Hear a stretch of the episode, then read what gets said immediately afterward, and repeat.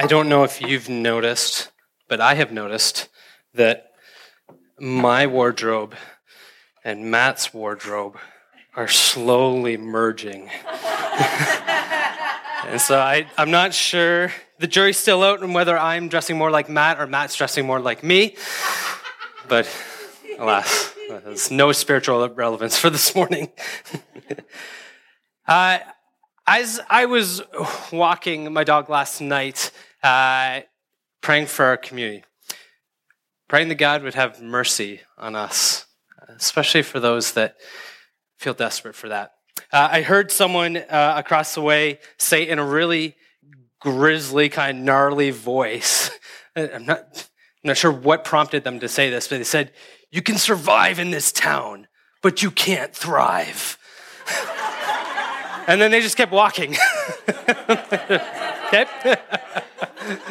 Some words to live by. I, I don't I don't quite know.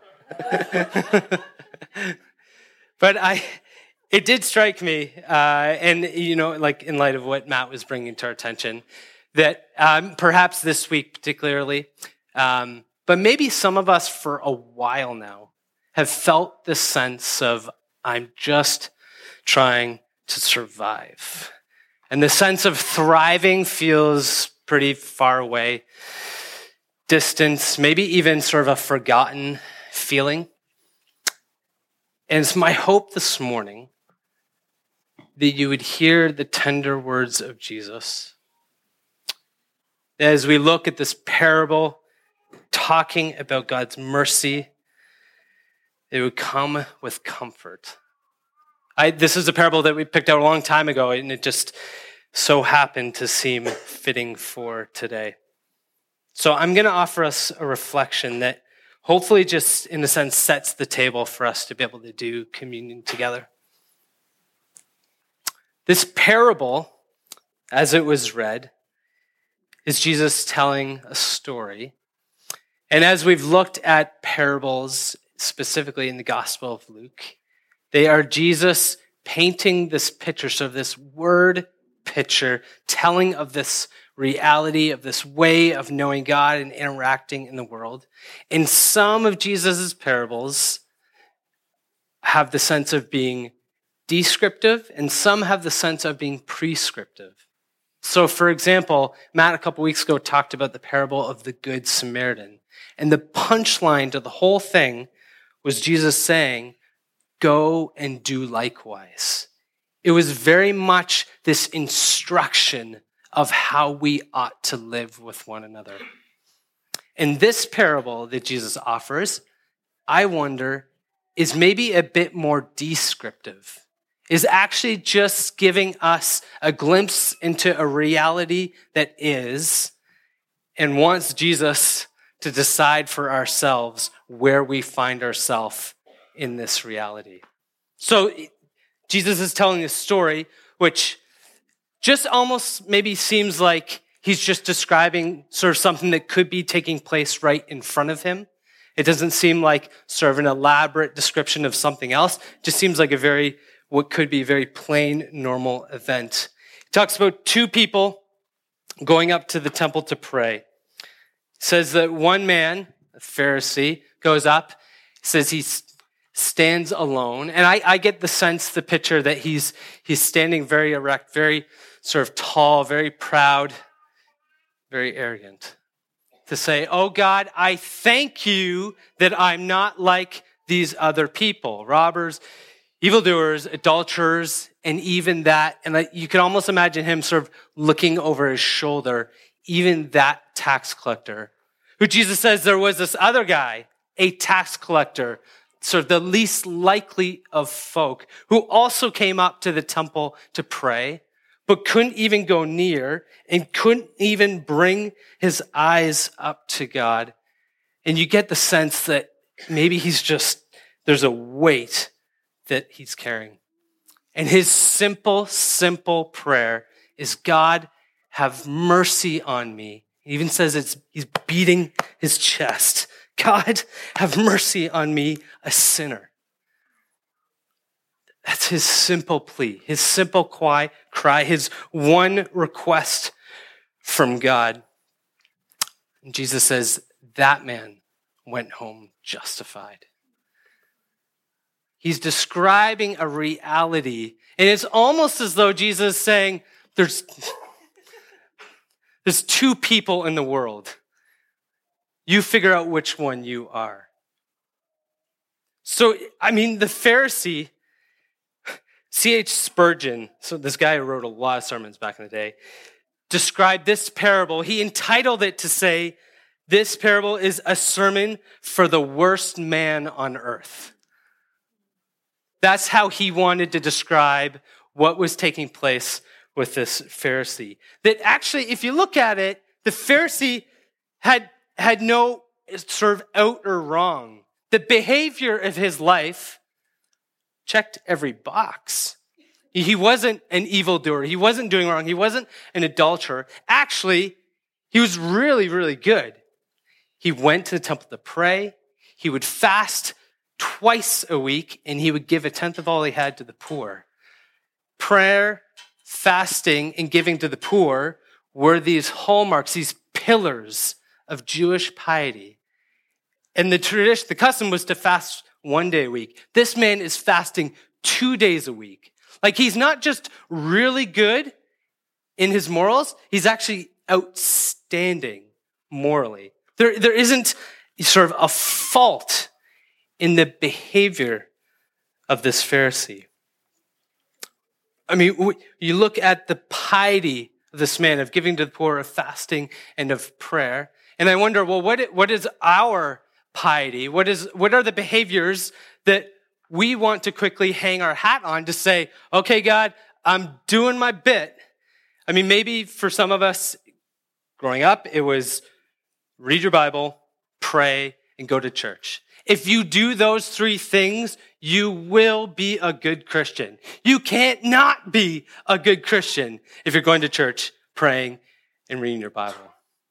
I, I don't know if, if that's maybe still the assumption that we have. Maybe for some of us, it's I volunteer with a nonprofit, I try to be generous, and I'm hopefully nicer to others, you know, and that is sort of what makes me different from others as this point of comparison. But for the Pharisee, and what Jesus is trying to highlight, is that he's not being saved by his Jewishness, if I can say it like that. And the same is for us, that we are not saved by our Christianness. That is not what earns us good or right standing before God. The prayer of this Pharisee is actually completely empty. He's giving thanks to God, but all he's doing is comparing himself to others and saying, well, at least I'm not like him, him, her, them.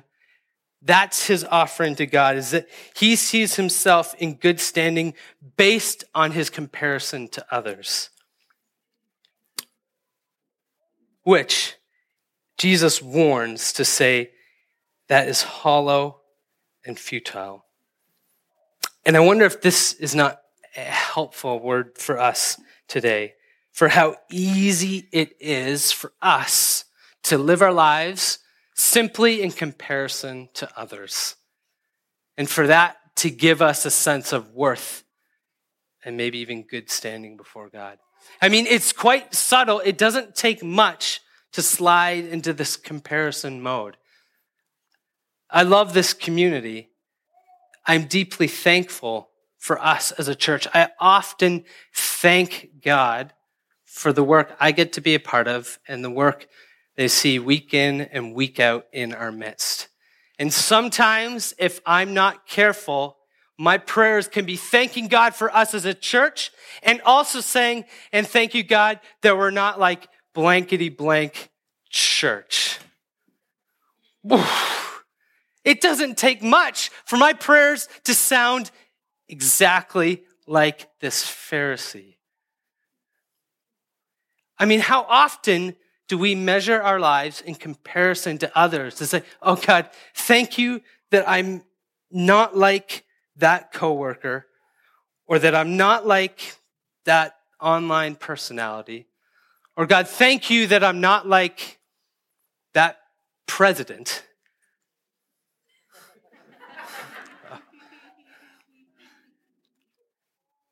It doesn't take much. It does not take much to try and earn a sense of value and identity simply as a contrast or comparison to others, to think more highly of ourselves than we ought, and then to think God owes us something because of that. How much of our energy is spent trying to prove our rightness to others? It is possible to be right about something and still be wrong. And I think that's what we see in the case of this Pharisee. G K Chesterton said this, so not C H Spurgeon, but G K Chesterton. They're similar people, similar times, different people. He has this, which I, I found very helpful, uh, like one hundred years ago, like turn of the twentieth century. The Times newspaper in England posed the question to various well-known thinkers. Chesterton was a writer, author, Christian apologist, and they asked the question abroad to many different thinkers of the day. He said, what is wrong with the world today? And Chesterton wrote back in letter saying, I am. Yours, G K Chesterton. How many fruitless, frustrating Facebook threads would be solved if there was this simple confession of, you know what, I might be part of the problem. See ya, or, or whatever. How often do we become combative in trying to prove ourselves and prove our point against others at the expense of others? This is what the Pharisee was doing before God. The tax collector. This is the one who Jesus said went home justified before God. The biblical sense of justified is that he was made righteous in God's sight.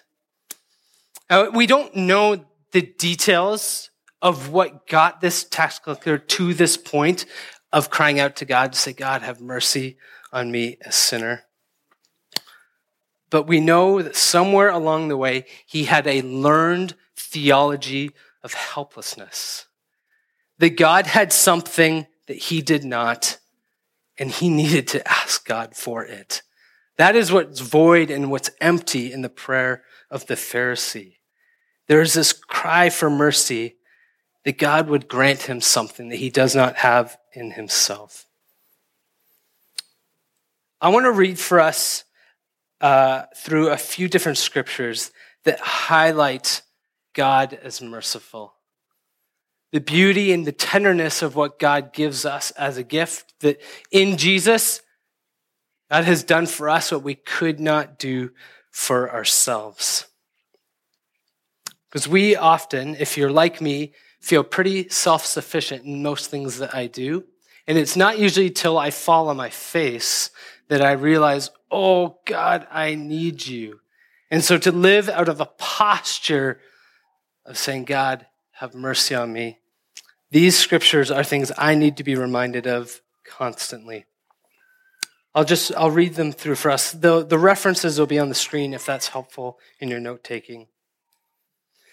In Matthew nine, twelve to thirteen, Jesus says, it is not the healthy who need a doctor, but the sick.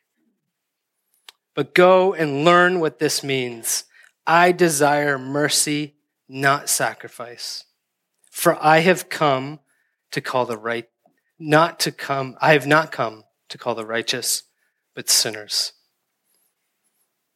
Ephesians two, four to five.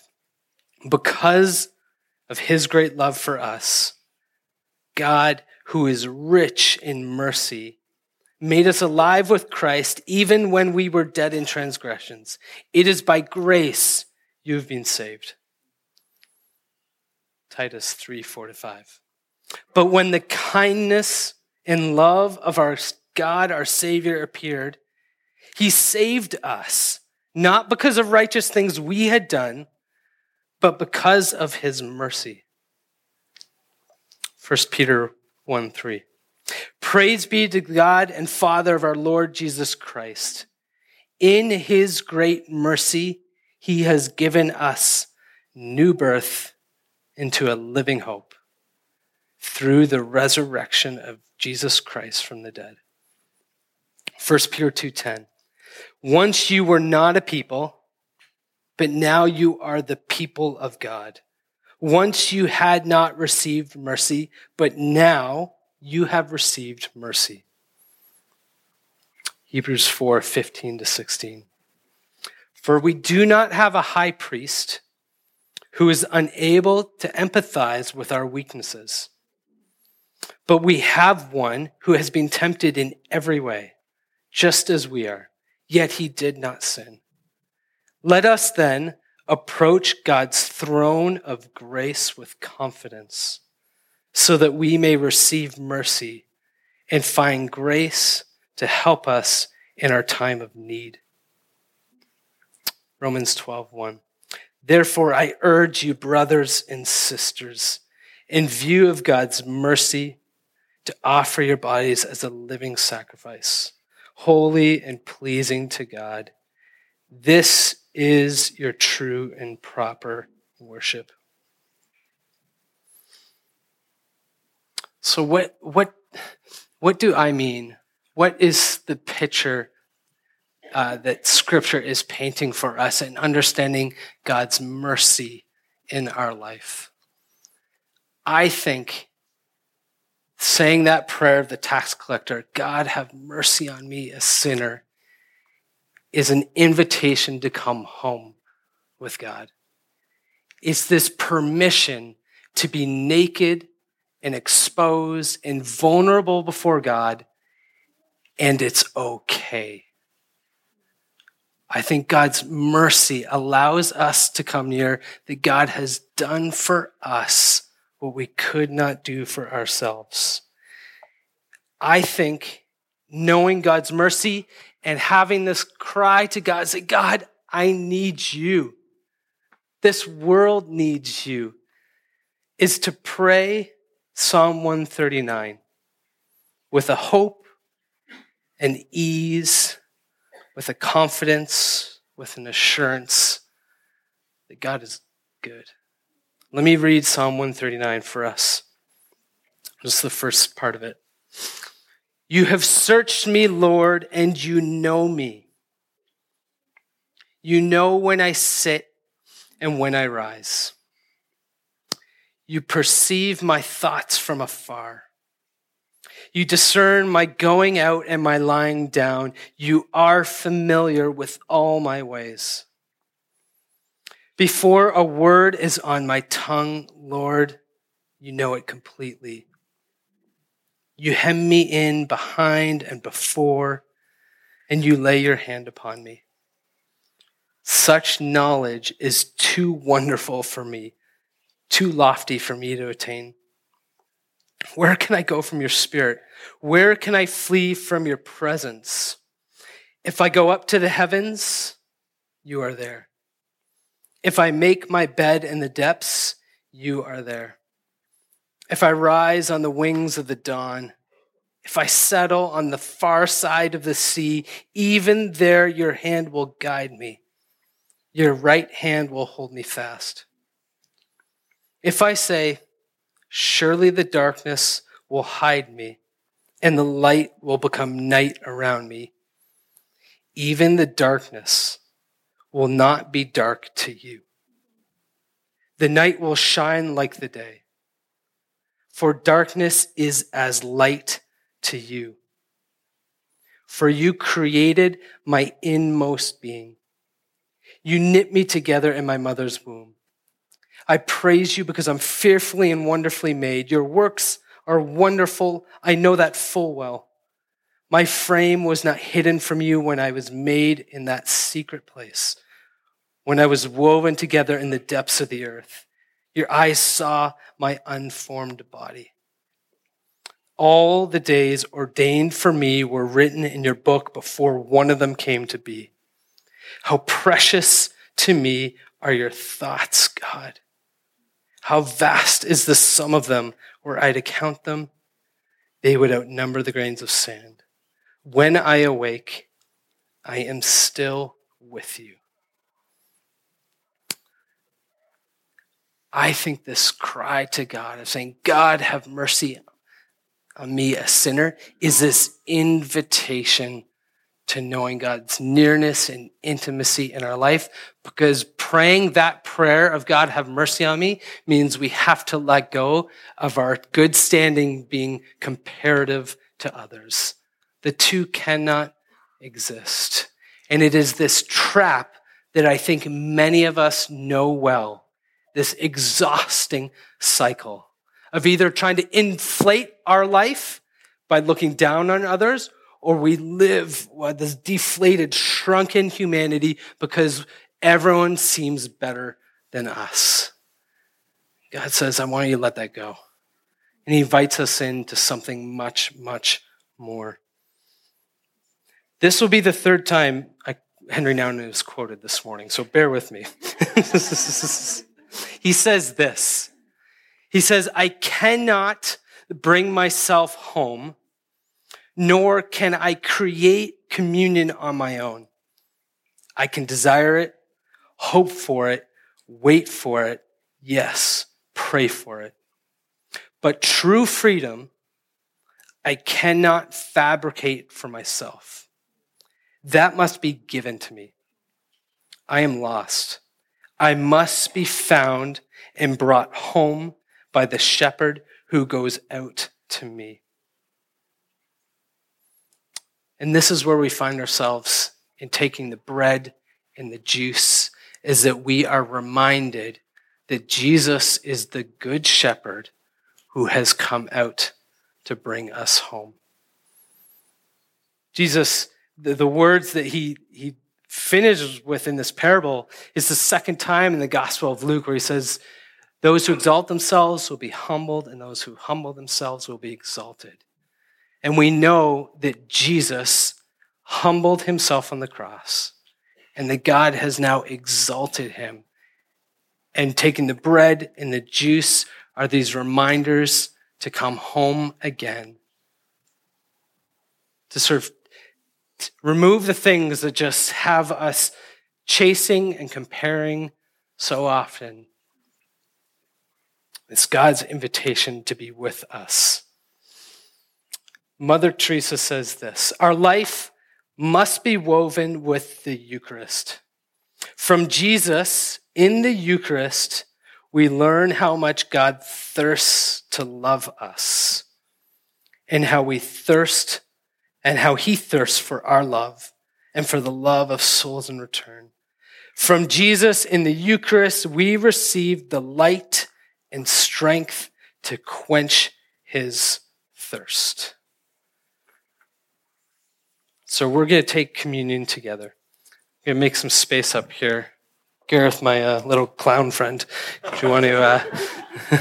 yeah, I've been waiting for a dig on Gareth for a while, and that was an easy one.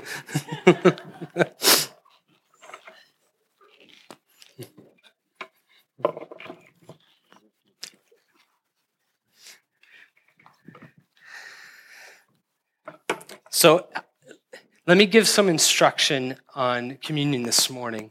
Uh, it's going to look a little bit different for us uh, in a few ways. One is we're going to give a bit of space to take communion in quiet. That the band's going to come up and they'll, they'll play quietly, softly. But uh, rather than sort of have the simultaneous uh, singing in response and communion kind of all happening on top of each other, and and we often just get log jammed into this space right down here. We're going to try and space things out just a little bit more this morning. So there's going to be a bit of a, a bit of a buffer, a bit of a quiet, where you're welcome to take communion, uh, and then we will sing together. You, you're not rushed to do that. If you would rather wait as we're singing to take communion, you're welcome to do that. But there will be a bit of space to, in quietness together, to take the body and blood of Christ and remembering what he's done for us. Logistically, we're going to try something this morning that maybe is helpful for future mornings. There's going to be four stations. Rather than just three lined up at the back, we're going to have one station that will be right up on this side of the rail over here, and the same on that space right over there. And if you're here on the floor, you can actually sort of make your way up to the front and then funnel out that side. There's a break in the gate there and the same, the railing there. And you can make your way and then go along the walls to find your way back to your seat. We'll see if that works. As always, there will be uh, at the top, sort of left of the room, uh, people available to pray. And if you'd like someone to pray with you or for you this morning, it would be our privilege to do that. We'll have another station for those of you that are upstairs. You don't have to come downstairs today to receive communion. To your, some of you are like, oh, yes. So it, at the top right, the stairs, uh, at the top of the stairs in that corner of the room, there'll be a station for communion, so you can sort of make your way there. Uh, and at the back of the room is where we'll have our gluten-free station. So if, if you're looking specifically for that, you can make your way to the back. Um, so, Jesus, on the night he was betrayed, gathered with his disciples around the table, and he said, "This is my body broken for you."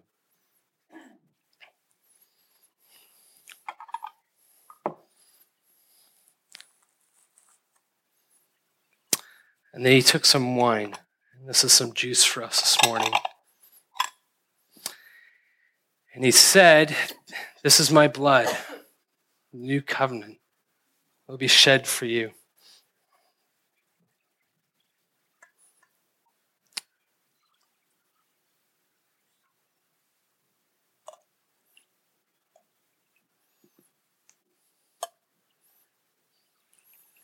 And he said, "To do this in remembrance of him."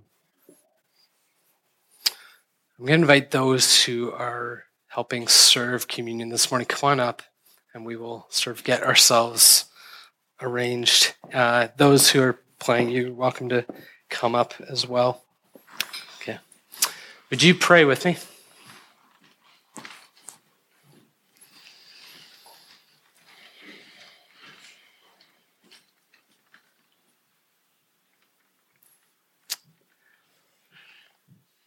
God, would you have mercy on us? None of us are as we should be. God, would you renew a strength and courage in us to be able to confess that before you and others?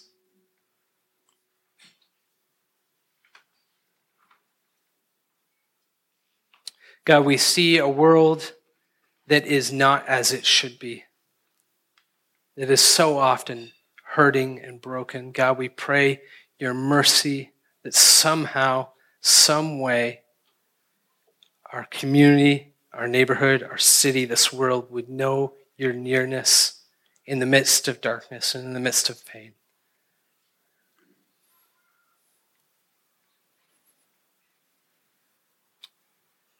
Holy Spirit, we ask that you would warm in us the parts of us that have grown cold or distant, that we would know your invitation of grace and mercy, that we would give thanks for what you have done for us, Jesus. Amen.